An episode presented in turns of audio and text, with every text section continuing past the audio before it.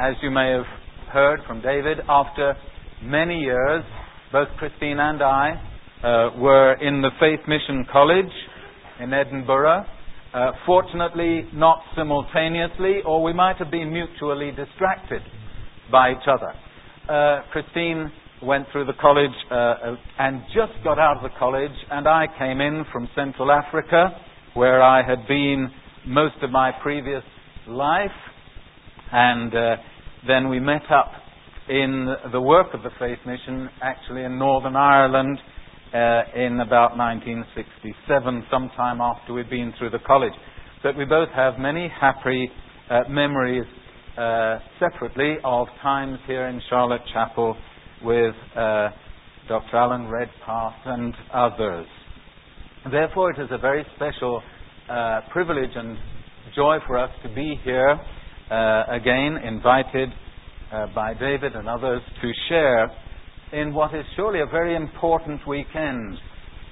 Uh, you will have been reminded of the Are You Connected leaflet here, and uh, we were present for that and found it enormously interesting, very challenging, and it was lovely to see the place almost full last night with uh, George Verwer giving a typically rousing and uh, interesting message.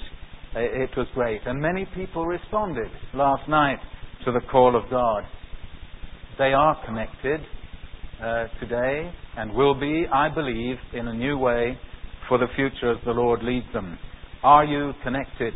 And you will have noticed that the message for this morning, are you listening? We'll be looking again, so if you have your Bibles with you, uh, to Revelation and uh, the third chapter.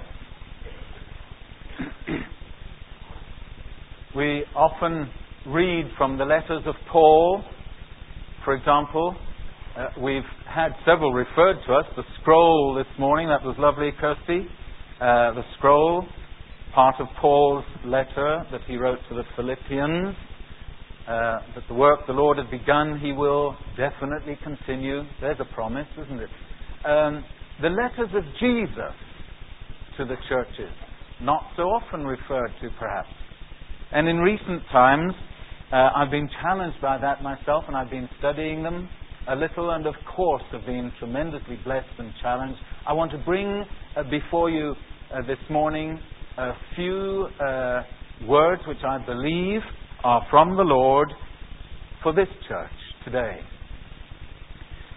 You will be aware that in Revelation chapter 2 and chapter 3, Jesus is, is dictating to his uh, wonderful servant John, now in his 90s or thereabouts, um, the seven letters to seven churches in that area of around Ephesus. Seven churches, seven letters, seven messages.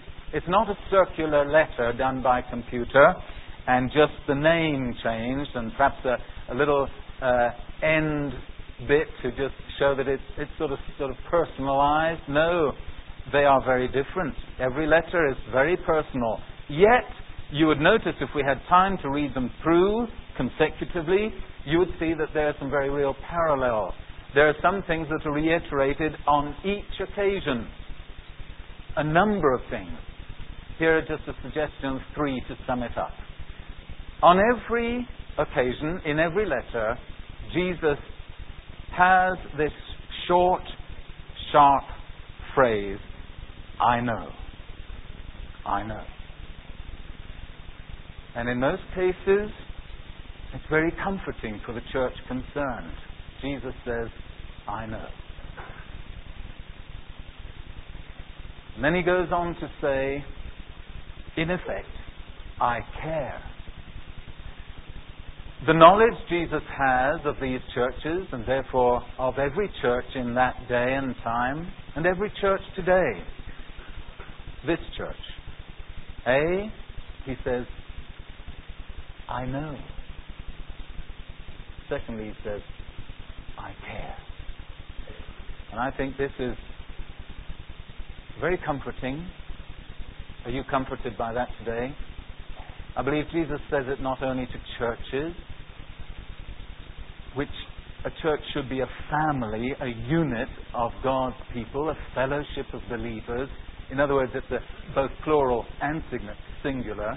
I believe he also says it to individuals. He's saying to you today, I know. Some of you going through a difficult time, perhaps a lonely time, possibly a sad time. Jesus is saying to you today, I know.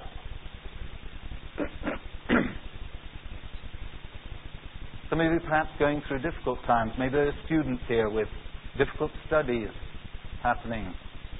Or perhaps uh, there are various problems in your life and family, perhaps, that you think nobody knows about. He says today, I know. And he says, I care. And I think we need to take encouragement from this. Thirdly, we could summarize by saying, I know, I care, I promise. It's Jesus who makes the promises.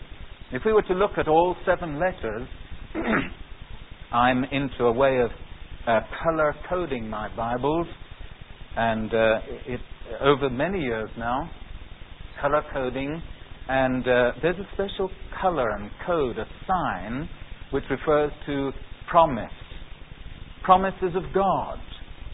There's another color sign which says promises of God that are conditional. And every one of these letters has a promise. He says, I promise if. The promises are conditional on us doing something to respond to that. I know. I care. I promise. Lord, that's what I want. And for those people who will respond, there's a wonderful promise. Now, Let's look very briefly then to one of the three that we're going to tackle this morning very briefly.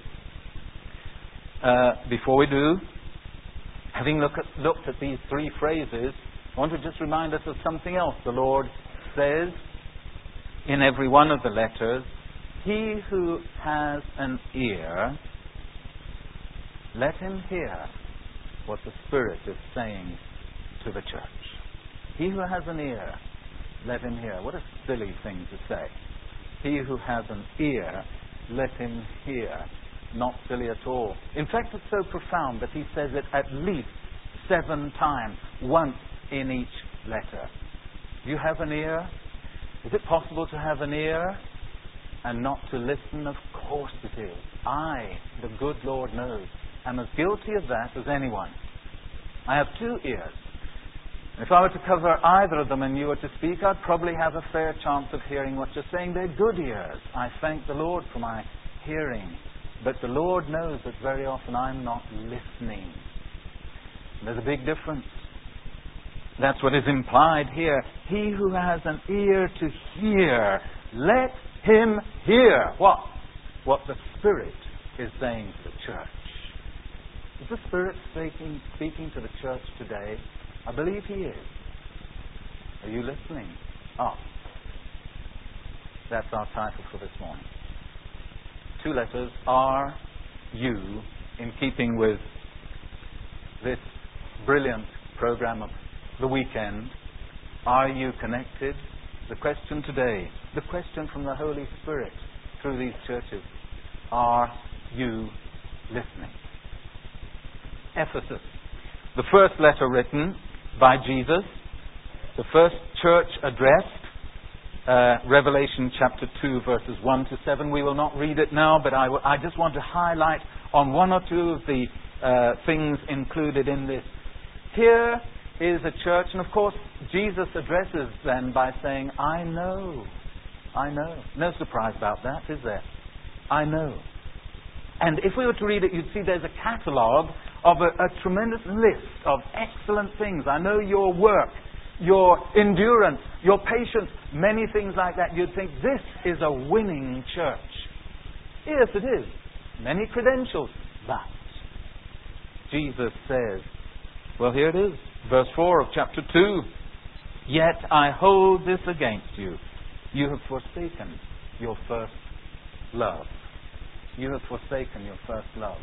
And he goes on to say that this requires repentance. This is something serious. In other words, love should be the foundation of every church. We well know if the foundations of this church were undermined for some reason, the church would be deemed unstable and unsafe. What should be the spiritual foundation of every church, body of God's people, if it not love? Love for Jesus. And so on. Let's go back quickly and see what uh, Ephesians has to tell us. Ephesians, a great and important city in Paul's time, was visited by Paul and others, and Paul stayed there approximately three years, teaching and training and preaching and fellowshipping with them. What an uh, amazing privilege the church of Ephesus had.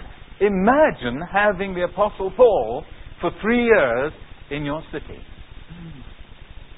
Fantastic. We had George Verwer yesterday here. I wouldn't have missed it. How about the Apostle Paul? And he was there for three years, uh, working in various ways, and uh, we read that they loved him. And on the last occasion, he said to them, I see in the Spirit, the Spirit is telling me that this is my last visit. You will not see my face again. We read there in Acts chapter 19, I think it is, they all wept over Paul. They couldn't bear the thought of not seeing Paul again, and they wept. Love. And they were famous for their love. Listen to a verse that Paul writes concerning them in his letter he, to them. He says, For this reason, ever since I heard about your faith in the Lord Jesus and your love for all the saints. They were famous for their love. Interesting. But later in that same epistle, Paul is guided by the Holy Spirit to say something silly or extraordinary or un- unnecessary. He has just said, Your love for all the saints, it's known. I know about it in distant Rome and wherever else he was. He knew about it. Yet he said these words I pray that you will be rooted and established in love. An unnecessary thing to add there, Paul. Why bother? Get on with something. Oh, wait a minute. The Holy Spirit knew that though they had love for God and love for the people of God, that love was not yet grounded and rooted firmly. Foundation. That's what it's all about. And so here, sadly, years later, same church, same city, Jesus says, I have this against you. You have forsaken, you have abandoned, you have drifted away from your first love. And you know the church that Christine and I work uh, with out there in Madagascar, where we've worked in various countries, but since 1980 we've been principally working in uh, the great island of Madagascar. No time to tell you about that until this evening. Come this evening, and uh, we'll be amongst those, I trust, who will be able to share something more of the work the Lord is doing uh, in various countries. And our responsibility, our privilege, is to share with you about the work the Lord is doing in Madagascar. More about that then this evening when you come along. But uh, sadly, many churches in Madagascar, I believe the Lord could easily say of many of them, Yes, your program is good. You're this, that, and the other, just like the Ephesians. But you have drifted away from your first love. How is it evident? How can it be evident? Obviously, it's evident to the Lord. He knows everything. How is it evident to us that we can see the signs or listen to the voice of the Holy Spirit? Is it applicable here? I just want to touch on one or two things. I believe it is a mirror image of our love spouse for spouse. Are you married? Isn't it sad? Perhaps more sad today than in previous generations that so many Christian marriages, one spouse could say of the other, You drifted from that first love. How sad. Does it apply to some of us here this morning? Have you drifted in that area of love? I believe that grieves the Lord. You've heard of married couples where the, the husband, for example, uh, is diligent to bring flowers to the wife. Christine's saying, Yes, preach it, brother. Very rarely do I think of bringing flowers to the wife. Forgive. But uh, uh, it, it, it can be it can be an empty sign of love, can't it? Oh, I'd better buy those flowers. But yeah, those will do, right? No, it's much more than that, isn't it? Well, I, re- I wear the ring, don't I? I mean, what's wrong with that? That's the sign. No, it's much more than that. It's that love communication at that deep level. One thing that Christine and I have done for years, we did it this morning, even though we were battling to find our way to Charlotte Chapel through the streets of Edinburgh. Um, we, we spent part of the time this morning driving and praying together. And we've done this for years. I suppose all our married life. As we drive, we pray. Okay, don't get all excited. The driver is permitted to drive with his eyes open. Incidentally, when Jesus prayed, and others in the Bible, do you know what they did? They lifted their eyes to heaven. Well, that's not allowed either in the car. Uh, the driver is firmly in control of the car and observing the road, but you can also pray because you can just as easily talk to someone in the car about a, a number of subjects, can't you? How about talking to Jesus together? We've had some extraordinary times of prayer, valuable times of prayer, as we have driven in roads in Britain and all over many other countries. I share that with you. But what are we talking about? We're talking about love of spouse for spouse. That is one evidence of it. Can you pray together? Not only in the car, but have you times when you pray together, locked in each other's arms, so to speak, sharing each other's burdens, and you can say to yourself, deep within, I know and I care.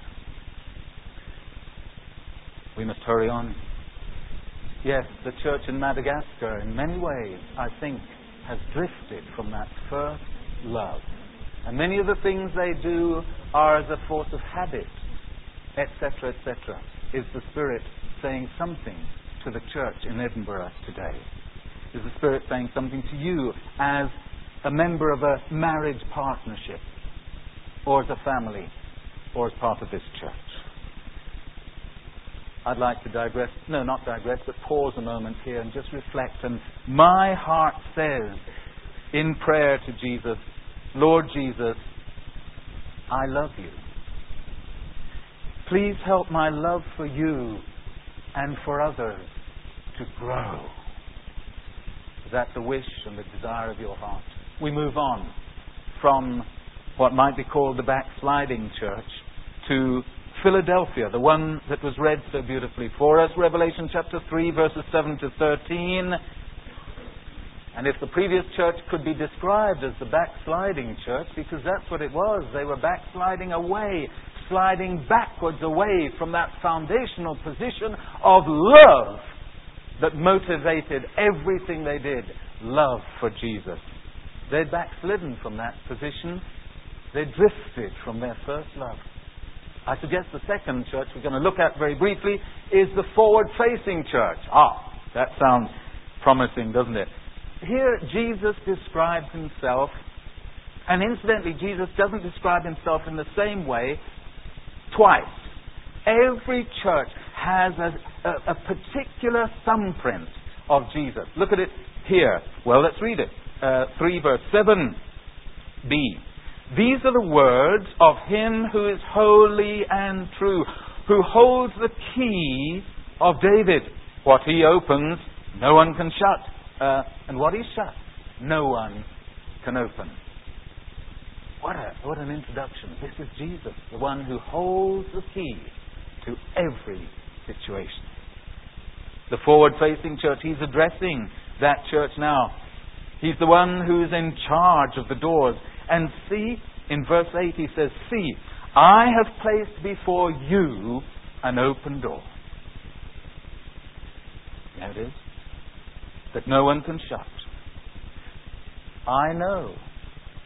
This, incidentally, is the second I know to this church. But here it is I know you have little strength. You see, the moment the Lord says something about a challenge to us, I bet you're very like I am.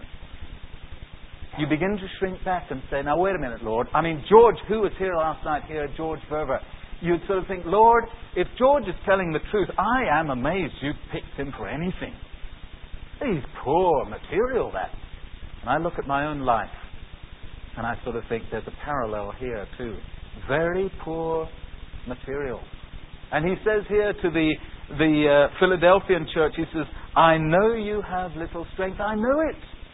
Here is a church that is honest and says, Lord, I have little strength. What can I do? And he says, I know. Listen, I'm placing before you an open door, and no one can shut it. I think the inference here is he has a plan for you because you know you have little strength. You're an honest person. You're not strutting around figuring that you've got it all just not. You're saying, Lord, you and I know that I have little strength. And Jesus says, Yes, I do know that. Now listen. I'm placing before you, with little strength, an open door. Go for it. And the inference here is, and if we looked on and later in Revelation, we'd see it plain written. An open door. And Jesus is saying, not go, he's saying come. In other words, Jesus is beckoning us into an open door with Him, into His presence in a deeper way. Does that thrill you? Does that pull you onwards and into that open door? I hope so. I'd like to suggest it could be a door of release. Have you seen, have you heard in the past week references to people who are bound, who are not released? They are in a prison due to various addictions or what have you, and it can lead to amazingly dreadful acts. Yes, all too recently and perhaps all too locally too. The Lord is telling us today of a door of release. Is there anyone here who feels weak, has little strength because you know and perhaps you think nobody else in this room knows I have so little strength. I keep falling in a certain area. Again, George Verwer, giant that he is, referred at least four times to something like that in his own experience. You're in good company, my friend. You lamenting your weakness, the Lord says to you, I know. And the Lord says, Come. Not go, but come. Isn't there all the difference in the world? You might say, well, what about the Great Commission? Go into all the world and preach the gospel. Ah, yes, but the last verse said, and listen, I am with you to the very end. Isn't that the same as come, let's go together? That makes the Great Commission possible. And Christine and I stand here today to testify to that. Little strength, yes, dreadfully little. But when holding the hand of this person, we have what it takes. Amazing. You have little strength? Go. Go into a new release. And the Lord is challenging someone here this morning to go through with Him at His bidding into a new area of release and power and victory in your life. He who has a, an ear, let him hear. A door of release and freedom. A door of worship and relationship. You ever find it difficult to worship the Lord? I wonder if He's calling you forward into a new door, into a new arena of worship and relationship to Him. So that unlike the church in the Ephesians, you have that relationship that is based and rooted and founded in love for Jesus, and you'll do anything for Him. Why? Because He did more than that, infinitely more than that, for you and me. A door of freedom, a door of worship, a door of service And here we are, right into the focal point of this great weekend here in Charlotte Chapel. A door of opportunity and service. I know your deeds, he says. You've endured patiently. I'm placing before you an open door. He's inviting you and us as a church, as a fellowship, into new areas of service, service and opportunity. We don't have time to go into some of those areas of service and opportunity, but I want to just share two very, very briefly. One, I was uh, encouraged this morning, David, by the, the fact that we could hardly get into that prayer room this morning. We were sitting sort of huddled up like this, and uh, it was great. I wish I could be in more prayer meetings where there was some standing. Marvelous. Keep it up. I wonder, is that the case with all of the prayer meetings in this church? I hope so. I didn't ask. I hope so. I hope you are a committed attender of some prayer meeting in this church or more than one. Nothing could be more important. It is there that you learn to put your roots down in love for Jesus. You will spend time. To you, the prayer meeting is probably the most ex- eh, important part of the whole fellowship. You're right.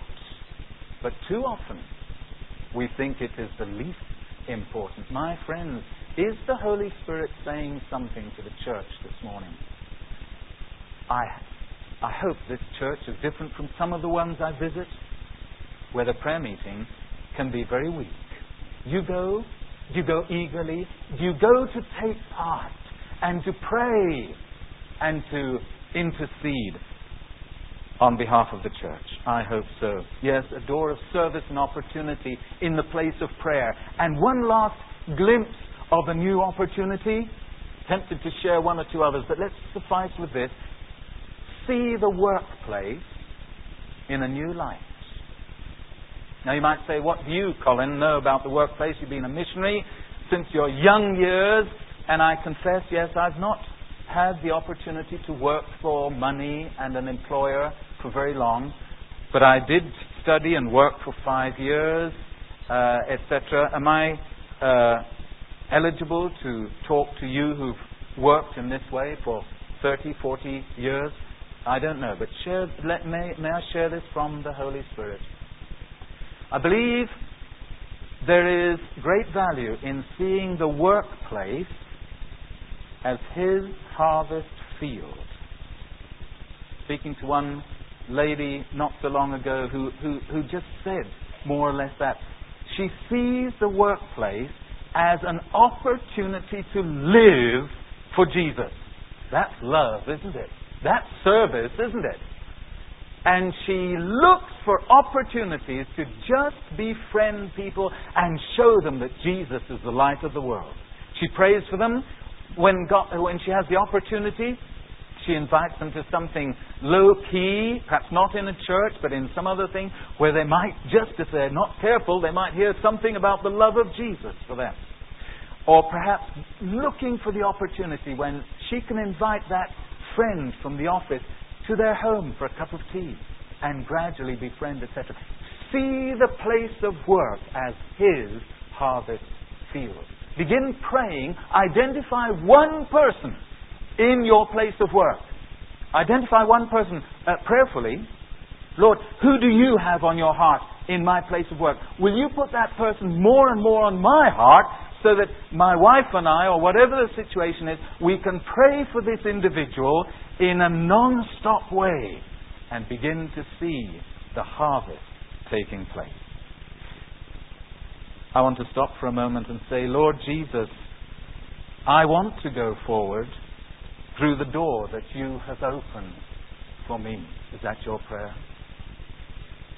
And thirdly, if the first church was the backslidden or backsliding church, the, the second, the forward facing church, I'd like to suggest that the third and final one, the inward looking church. The inward looking church. Not a good position to be in. Paul wrote a lot about this. Uh, I, I just, just say to you, this is not a good position to be in. If we were to read this uh, final seventh letter of Jesus to the churches, the one to the Laodiceans 14 to 21, we would see there's almost nothing positive here. Has the Lord written them off? Oh, no, no, no. Not at all. But he's grieved, he's saddened by the fact that there's very little that he can really commend here with the Laodicean church. Listen or read with me how the Lord announces himself on this occasion. It's absolutely marvelous. And I never really noticed this until I was studying it more recently. Isn't that amazing about the Bible? You come across that, have you? You can read and you think you study some part of the scripture down through the years, and then perhaps the Holy Spirit says you need to get back to that passage. Oh, man, I could almost memorize, I could almost recite that whole passage, and the Lord challenges you and says, uh, go ahead and read it, study it, and you see something new, and you sort of think, I don't believe I've seen that before in so many years. Does that come to you? How often it comes to me? Why? It's because A, the Holy Spirit is alive, B, the Word of God is living and active and able to speak to your heart today in a new and appropriate way. Now listen to this. Jesus addressing himself. It is absolutely majestic. Verse 14b. These are the words of the Amen. The faithful and true witness, listen, the ruler of God's creation. You cannot get higher than that.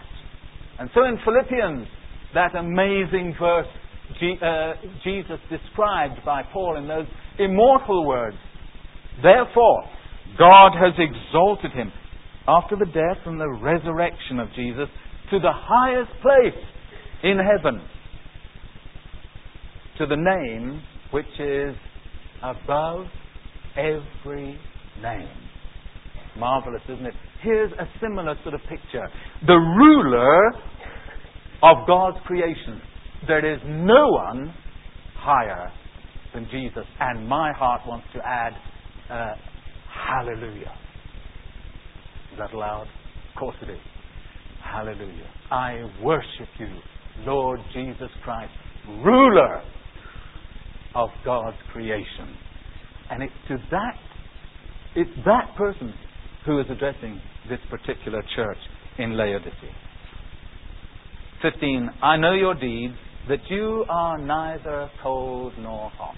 And so on. A, a, a category, a list of very uh, negative things about that church. Oh, I do believe the Lord is not addressing that message to this church. You might say, well, why has the preacher been asked by the Lord to choose this as his third and final point? There are several reasons. If I were to ask, anyone here know a verse in Revelation off by heart? I think it was George Verwer last night, or somebody last night, I think he said, uh, we're, not, we're not memorizing Scripture anymore. I think that's sad. I think it's largely true. We're not memorizing Scripture anymore. Uh, do you know a verse in Revelation? I wonder how many would say, uh, yes, isn't it in Revelation that verse, something about, Behold, I stand. Nothing here that really resounds. At the door and knock. Do you know that verse? Did you know that it comes in this passage which is full of negative about a sleeping, backslidden, inward looking church. And the most wonderful and best known verse in the whole of Revelation. It's so well known, I, I, I, I just share with you that this is one of the handful of verses I've struggled to memorize in Malagasy. Uh, because it is such an important verse. It's crucial. It's vital. Indu efa mitsangana ao ambaravarana ao ka mandondona raha misy miaino ny feoko ka mamoa ny varavarana ao aho ary sakafo aminy ary izy amiko that was right wasn't it In English, it's much the same. Listen, see, look, I'm standing at the door and knocking. No, much more than that. If anyone hears my voice, it's much more than a knock. There's a voice. And in uh, parts of Africa, where some of us have lived for so long, uh, you don't just knock, do you? That, that is not. David's shaking his head. That's not, that's not polite. You don't just knock. In, in East Africa, you say something like, Hodi, Hodi. In Malagasy, it's similar. There's some similarities, not many in Malagasy, another. Hodi miatie. There's a voice. With Jesus, it's much more than that. Jesus says in John chapter 10 that when he calls, he calls by name. Cynthia, Jonathan, it's me, Jesus. Is anyone here this morning with Jesus outside of your door? It's just possible that there are some people here who, who don't really know what I've been talking about. You don't really know this living Christ, Jesus who died and who rose again and who is now the ruler of God's creation. You don't really know him in a personal way. I wonder. No. I believe that he is standing very close to you now and saying your name. He wants to come in. Who wants to come in? Let me tell you. The ruler of God's creation, the one who died on that cross out of love for sinners like you and me. It's He who is standing and calling your name. Can anything be more wonderful? My dear friends, if on this mission emphasis weekend you were to open the door and re- release everything and say, Lord Jesus, come into my life, like George Verwer, I feel very, or like the other church, Lord, I've very little strength. Perhaps I, because of that, Lord, I need you all the more, Lord Jesus, come into my heart. Come in today Come in to stay. Come into my heart. Lord Jesus. Is that the cry of some heart this day? It could be the most wonderful day of your life so far. I dare say it will be the most wonderful day of your life so far. If today, for the first time, you open the door of your life and welcome Jesus, who not only is the ruler of God's creation. That makes me tremble. But he's also the Savior who died for sinners. That makes me want to open the door ever wider. But this isn't only written to people who don't really know the Savior in their lives and need to open the door to welcome Him in for the first time. No, this is written to a church the church in Laodicea, a church that has been uh, uh, active and alive for many, many years, but they have lost it. They become inward looking rather than looking to Jesus, the ruler of God's creation. My friends, this knocking is at the door of someone who's become lukewarm in their faith, a little bit similar to the message to the Ephesian church. You've lost that love for Jesus that you once had. It's written to you as well. And so we come to this automatic, back to the very center, what we were talking about right at the beginning. Do you hear my voice? Are you listening?